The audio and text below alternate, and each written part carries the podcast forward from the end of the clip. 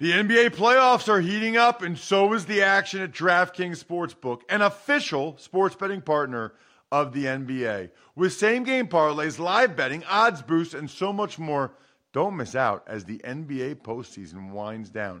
And if you're new to DraftKings, you got to check this out. New customers bet five bucks to get 150 in bonus bets instantly. Download the DraftKings Sportsbook app now and use code Ross. That's code Ross for new customers to get 150 in bonus bets when you bet just 5 bucks. Only on DraftKings. The crown is yours. Gambling problem? Call 1-800-GAMBLER or visit www.1800gambler.net. In New York, call 877-8-HOPE-NY or text HOPE-NY 467-369. In Connecticut, help is available for problem gambling. Call 888 89777 or visit ccpg.org. Please play responsibly on behalf of Boot Hill Casino and Resort in Kansas. 21 plus age varies by jurisdiction. Void in Ontario. Bonus bets expire 168 hours after issuance. See dkng.com slash football for eligibility and deposit restrictions, terms, and responsible gaming resources. It's the Ross Tucker Football Podcast. oh, yeah, it is. But it's not just any. Ross Tucker Football Podcast. It is a teaching tutorial Thursday with Professor Greg Cosell from NFL Films University in the house. Got to get Greg's thoughts not only on the Super Bowl, having watched the coaching tape, but also some of these coaching moves around the NFL.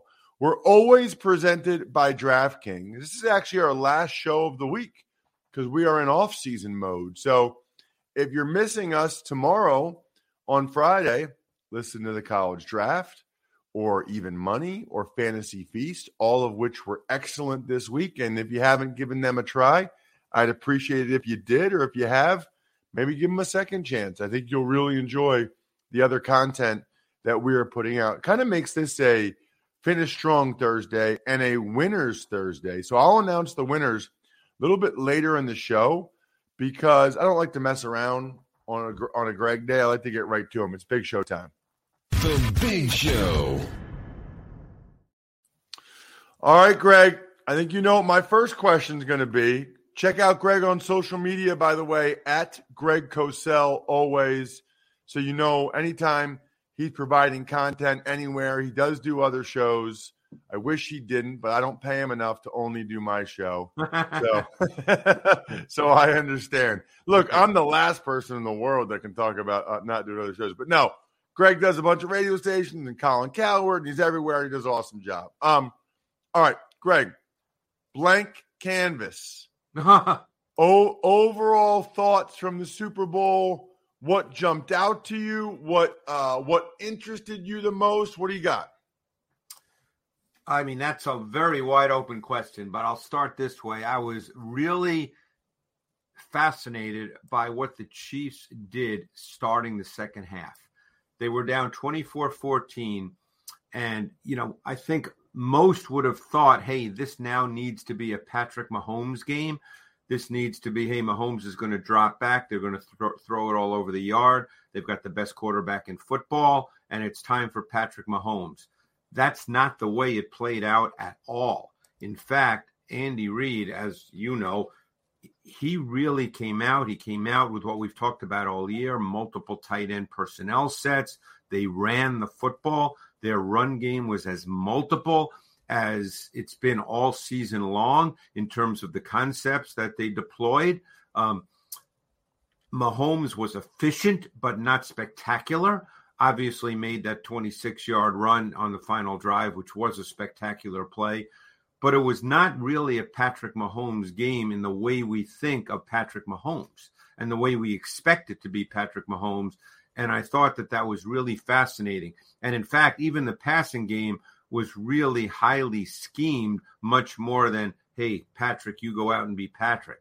So, given the score and the fact that they were behind by more than a score, I really found that interesting. What did they do, if anything, differently in the second half than they did in the first half? So, in the first half, four possessions, seven points for the Chiefs offensively. Second half, four possessions, could have had four touchdowns if that's what they wanted. Right. I don't know. You know, keep in mind they only ran 20 plays in the first half, and six of them came on that opening drive where they moved the ball fairly easily, ending with the touchdown to Kelce. So I don't know if they necessarily, you know, it's always hard to know because we don't know what was said at halftime and it's a longer halftime. So we don't know if they did anything that they that was different than what they really wanted to do, Ross. It's just that they only ran 20 plays. They hardly had the football. The Eagles ran 44 offensive plays in the first half. And that was the other point I was going to make when you gave me a clean slate is this was clearly an, a, Jalen Hurts game. The coaching staff clearly decided that Jalen Hurts would be the player that everything would revolve around. The Eagles had 44 plays in the first half which, as you know, is an incredibly high number for one half of football. Hurts had 22 throws and 10 designed runs, not scrambles, 10 designed runs. So 32 of their 44 plays in the first half were Jalen Hurts. So the Eagles basically said, this is not a run game. I mean, obviously, there's a Hurts run game, uh, but this is not going to be a Miles Sanders run game. This is not going to be a Kenny Gainwell run game. This is Jalen Hurts. He is going to be the player that we, you know, we we live and die with. And obviously, Hurts played at a really, really high level. But to me, that was pretty remarkable that 32 of the 44 plays in the first half were Jalen Hurts plays. You know, just listening to you talk, Greg, and obviously the fumble return for a touchdown was a huge play. We all recognize that. But it really is remarkable that the Chiefs came back because you would have thought, especially on defense, that they would really have worn down and that the second half, the Eagles could have taken advantage of that. 44 snaps in the first half. Um, I want to get to the Eagles' defense in the yeah. second half. What did you see from them in terms of straight rush versus blitz, in terms of coverage because it did feel like the Chiefs receivers were pretty open. It didn't feel like there were a ton of really contested catches. No, and this was a kind of a clinic by the Chiefs in the use of motion. Um, they used formation, motion, play design. That's how they got receivers open. Um, they ran the ball. Okay, that's really critical here. They came out and they ran the ball, and they did it often out of multiple tight end sets. So the Eagles at times played with their base 5 2 front, and their base 5 2 front did not do a very good job stopping the run. So, with the, the run game element and the use of personnel in motion, the Eagles' pass rush really was not a factor in the game. Keep in mind, the Eagles lived this entire season off sacks and turnovers. They would get ahead in the second half and they would rush the quarterback, and teams were, would have to be one dimensional. The Chiefs clearly made a decision, even though they were down by more than one score, that we had plenty of time. We're not going to be one dimensional. We're not going to make this a, a Patrick Mahomes drop back every snap game. We're not going to put our offensive tackles, Wylie and Brown, in a position where they have to pass protect one on one versus Reddick and Sweat because that's a mismatch that favors the Eagles. So they chose not to do that. And then when they did throw, they made it a point to help Wylie in particular on Reddick. They did not want that one on one matchup to be a deciding factor in the game. So it was the way the Chiefs came out in the second half that helped to, to minimize and negate how the Eagles had done their work all season long. Yeah, I think um, probably the most disappointing thing, and, and you know, living around there, that Jonathan Gannon, somewhat a, of a polarizing figure in Philadelphia for whatever reason. Um, I guess my frustration would be, Greg, they didn't really – didn't really do a very good job of slowing down either, either the pass game or the run game. In other words, like, okay, if you're going to allow them to run the ball on you a little bit, you'd think the pass defense would be better, or vice versa. You know, stop the run and try to make the Chiefs one dimensional. They really didn't do a very good job of that. They really didn't stop either in the second half. No, and it's not because they weren't trying. Like I said, they played in their base 5 2 front. Their run fits were not really good. The interior of their D line got moved in the run game.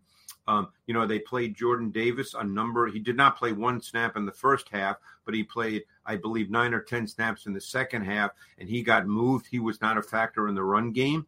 Um, and as I said, when you combine that with the run fits, uh, they struggle to stop the run. And with a lot of the quick game throws and the formations and the motions, um, you know, the, the Eagles defense could never really gain any traction. And, uh, you know, they, it, it, the Chiefs kind of made it difficult. But you know, when that happens, then individual players have to be able to win individual matchups, and that didn't happen for the Eagles. What um, what did you see coverage wise from them, uh, Greg? The Eagles in the second half. I mean, they mix it like they always do. They mix man and zone. Um, you know, they, they, look, they're a coverage based team. They're not a high percentage blitz team, and I, I don't believe in this game you know, when when they're in their five man defensive front and they rush five, I don't view that as a, a, blitz, Ross. I don't know how you feel about it, but if it's a five man defensive front and all five rush, I don't view that as a blitz.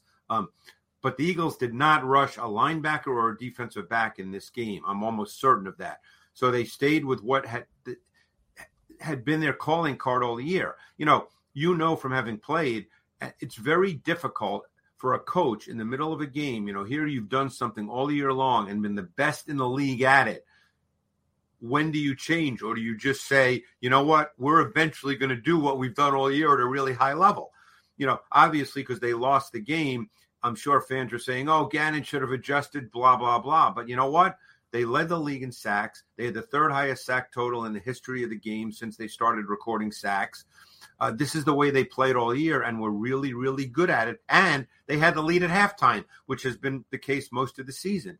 So, you know, it's it's always easy now after the fact, but I think the Chiefs' offensive approach really minimized what the Eagles do well. When you watch the coaching tape, Greg, how much of a factor was footing in the ah. game? Uh, how many guys did you see falling. You yeah. know, obviously we we can only see what the cameras show us. How how much of an issue was it looking back on the coaching tape? I thought for both teams it was a factor. I mean, I noticed it quite a bit, and normally those are the kinds of things I don't really spend a lot of time on and notice, but it was noticeable. And of course, the field was the same for both teams. But you know, I think because the Eagles wanted to generate pass rush in the second half, I think it became a factor there because they really couldn't generate pass rush. You saw guys slipping. Um, you know, so yeah, I think it was a factor for both teams. It's hard to quantify that, Ross, as you know, but it was clear. You mentioned the amount of um, touches that Hurts had in the first half, Greg. Yeah. You know, I, I might even be more impressed by some of the throws he made in the second half. A couple yeah. of Goedert in tight windows, which were yeah. great catches by Goedert. Uh, the one to Quez Watkins against the blitz. Ah, you know, honestly, Greg, it's about as good as I've seen him play. I think. I mean, I think he might have played his best or one of his best games in the Super Bowl. You could argue that that throw to Watkins may have been his best throw of the game. You know, because that was um that was zero. Um, and I think that was the first time they win zero. I, I believe that was second and nine on their first third quarter possession. Ross. Um, Bolton was the spy on Hurts, which was something they did as a clear game plan uh, tactic. Bolton was a spy five or six snaps in this game, um, and he saw an opening, so Bolton rushed through the open A gap. Um, Hurts made an unbelievable throw under pressure to Watkins versus Thornhill on the post, but Watkins could not make the catch. It was a big, big time throw. He made a number of big time throws in this game. You know, Hurts played at a high level, and I think you really saw you know the impact on a defense that the Hurts run game has, and and just even in the pass game because Bolton was a spy. You know, teams have to defend that, um, and I think that that's really an an important factor for what Hurts brings to the table. And when he makes throws like he did in this game, then he's really really difficult to defend. Yeah, I thought, um, you know, there's always going to be a question of can he do it in a big spot against the Mahomes type? Well, I mean, he, he did. did. I mean, they scored 35 points, you know, and they didn't have a defensive touchdown. So, you know, Hurts played at a, at a, at a high level in this game. Greg, I want to transition. And by the way, should be noted, um, Greg's not going anywhere. And starting next week, we'll dive into the draft series with Greg. Maybe we'll even talk about some of the players that Greg is looking forward to seeing at the combine. Um, so we'll dive into that next week for sure. But I want to get into some of these coaching changes. Let's start with Shane Steichen going to the Indianapolis Colts.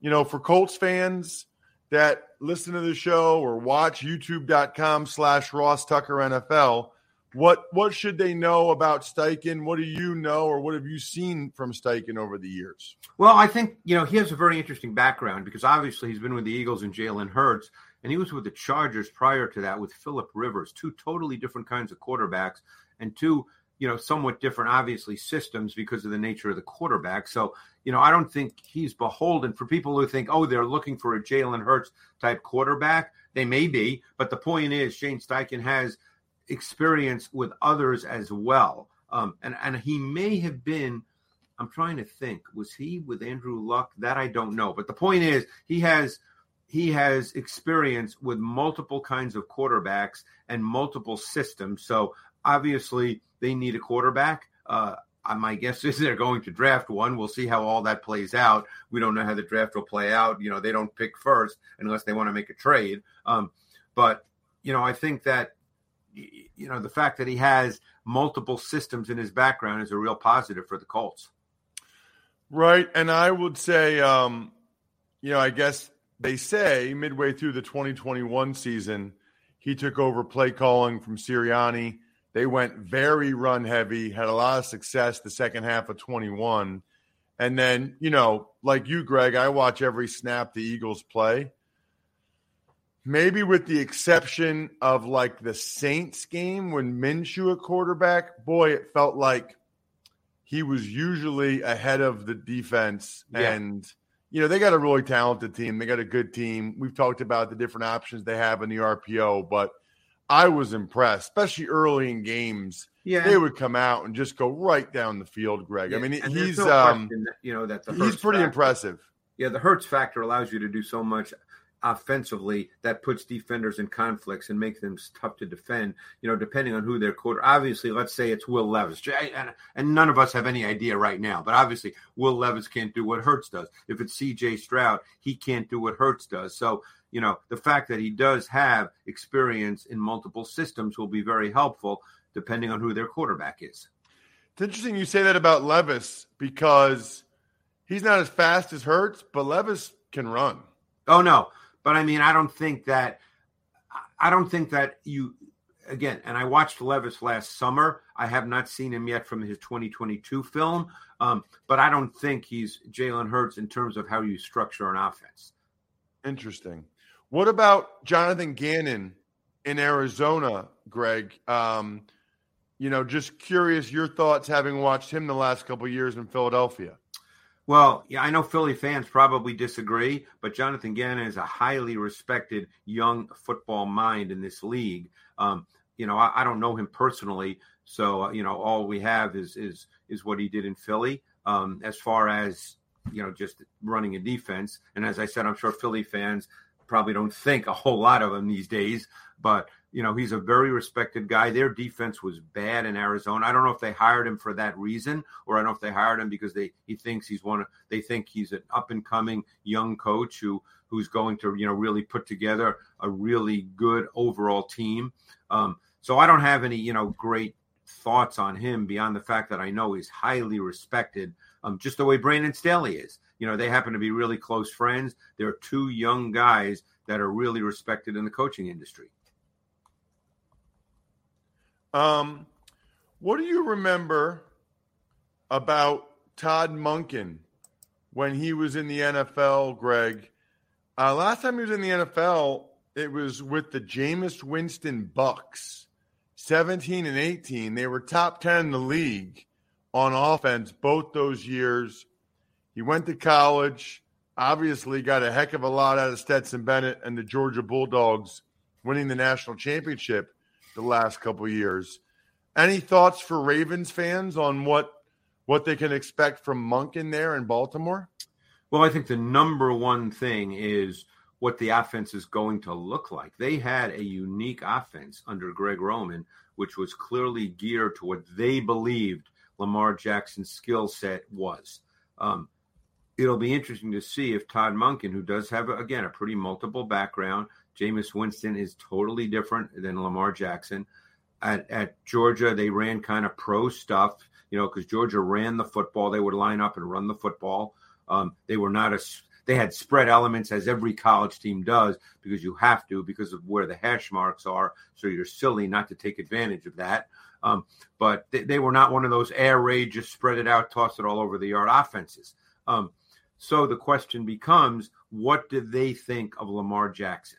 Does the offense stay relatively the same, or at this point, do they say with Lamar Jackson, okay, we're going to run what would be considered a little more of a traditional, conventional offense with the passing game? And we don't know the answer to that. And, and I don't know the answer to that, Ross, but I'll be very curious to see that. Yeah. Um, I bet I bet Lamar Jackson is too. You know, but yeah, he's I mean, really interested to see what they're thinking uh, in Baltimore moving forward. Check him out on social media at Greg Cosell. We do a draft series every year. It's really, really popular. We'll start that in some way, shape, or form next week. Greg, thank you so much for everything all season. Really appreciate it. Oh, Ross, love being with you. Thanks, my man. There he is at Greg Cosell. Listen, you know what Greg Cosell is? He's awesome. You know what West Shore Home is? Awesome. I've told you guys this a couple times now. WestShoreHome.com slash Ross. WestShoreHome.com slash Ross. My daughters love their new shower. We all love the other new shower and tub that we got. I can't believe they can do stuff like that in a day. So much better than having somebody in your house for three or four days. Um, I talked with the people that own the company or like the marketing guy, and he said a couple of you guys have have gotten orders. You've gotten new. Uh, you're going to get a new shower or bath remodeling project. It's amazing. You should. I highly recommend it. Even just a free consultation. Why would you not? If you've ever thought about it, why would you not let the guy come for free, measure everything, tell you what your options are, tell you what it would cost, then it's up to you. If you want to ever actually do anything about it, maybe not now, maybe sometime later. I mean, it's up to you. Go to westshorehome.com slash Ross to schedule a free consultation and get 20% off a shower or bath remodeling project. 20% is a lot. westshorehome.com slash Ross. Tuck's takes. All right, Ross. We'll start with the Saints, who restructure safety Marcus Maye's contract to free up a little bit of cap space for him. So we're, we we dive right into it, Jack. I mean, we are already into off-season mode with some guys signing and coaching movement, and the annual Saints path to getting under the salary cap by trying to free up cap space. They're going to have to cut several dudes. They're way over the cap. It's not ideal for them to be trying to remain competitive. Tuck's takes. Some coordinator news: The Buccaneers hire Seattle Seahawks quarterback coach Dave Canales as their new offensive coordinator. You know what's funny, Jack? This doesn't happen to me very often. I never heard of this guy, and I don't even know how to pronounce his last name. I'm going to assume you're right. I'm I gonna did go with it. research. Did you? I, for once, I, I was not having another Luan mistake, mishap there. So I, I did some research, and that's why I heard You know, you just said it wrong again, right? that that was the point. Oh, okay. Okay. I just want to make sure. want to make sure. Lawan. By the way, have you seen my tweet at Ross Tucker NFL about um, being disgusted by Patrick Mahomes chugging a beer during the parade and saying, you know, there are children that are uh, look up to him that are watching? Have you seen that? I did. I actually had to stop a few of my friends from yelling at you, thinking you were serious. Dude, it is an all timer. I mean, the replies, it is just amazing. Like, there is no way you've ever listened to any of my shows or ever heard me on the radio or ever followed me on social media where I do show me your beer like twice a weekend. Okay. There's no way you know anything about me and think I'm serious. It's so funny how upset people get and how many think I'm serious. It's just incredible. I mean, let me just tell you guys if you're not following me at Ross Tucker NFL on Twitter, you're just missing out because it's it is hilarious.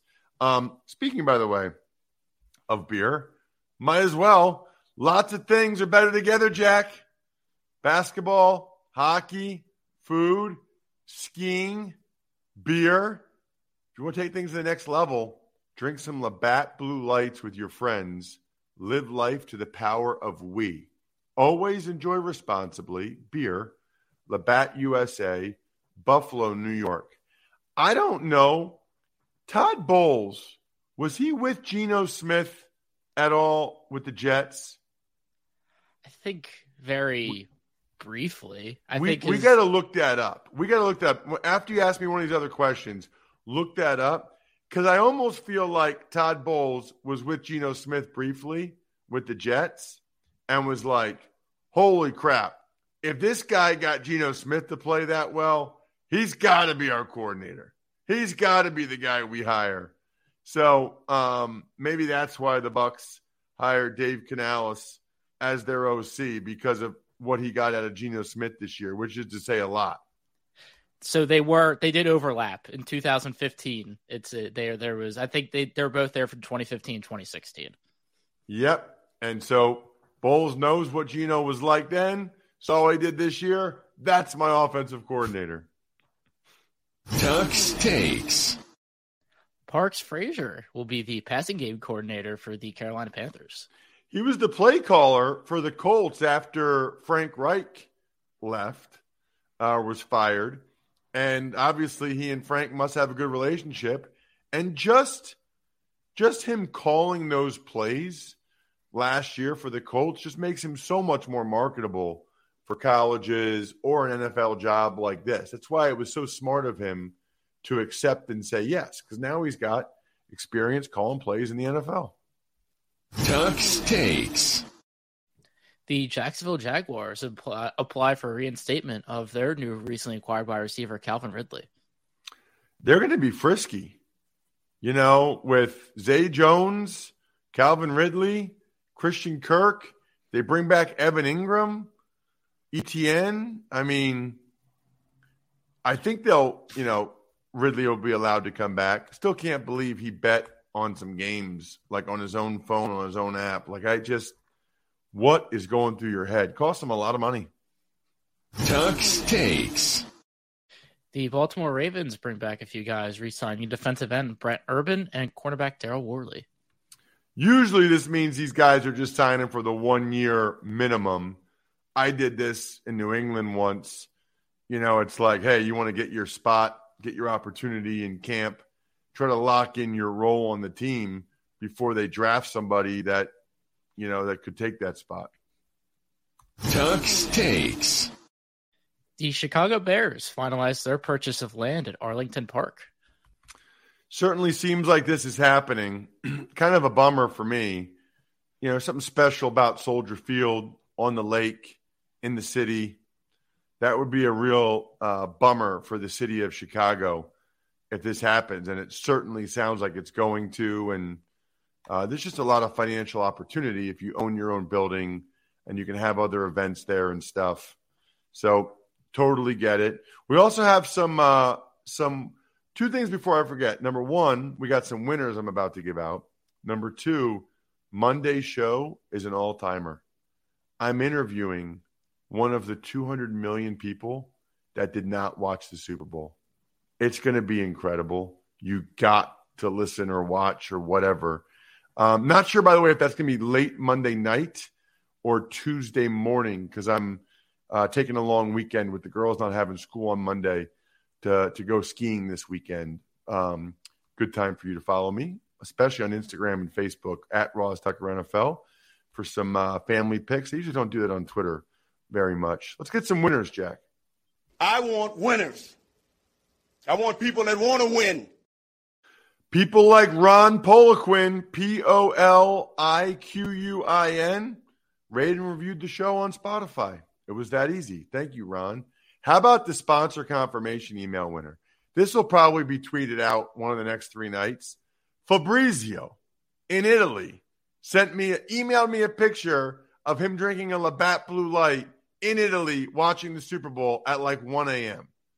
I mean, what a life I'm living here. I'm in central Pennsylvania talking about football in my garage by myself, and people are sending me pictures of them drinking a Labatt Blue Light in Italy watching the Super Bowl. YouTube shout out Lori Willett. Lori, email me, ross at rosstucker.com. Let me know who you want the video for. By the way, anybody that has been a winner recently, I sent out all the press passes that you earned, did the videos, everything yesterday. So I'm all caught up on the uh, the show winners. So let's get some more. Go ahead, start to give us the five star Spotify rating and take advantage of any of the sponsors. Shout outs are in order. MyFrontPageStory.com, always a good gift. BackOfficeScheduler.com, Evergreen Economics, Go-Bengals.com, SteakhouseSports.com, HumanHeadNYC.com, Sporticulture, and the delicious Pizza Boy Brewing. Check out one of the other shows tomorrow or Saturday or whenever. We will have college draft bright and early on Monday morning. Ross Tucker Football Podcast will be a little bit later, maybe even Tuesday morning. Have a terrific, terrific weekend. Enjoy the time, hopefully with family and friends. I think we're done here.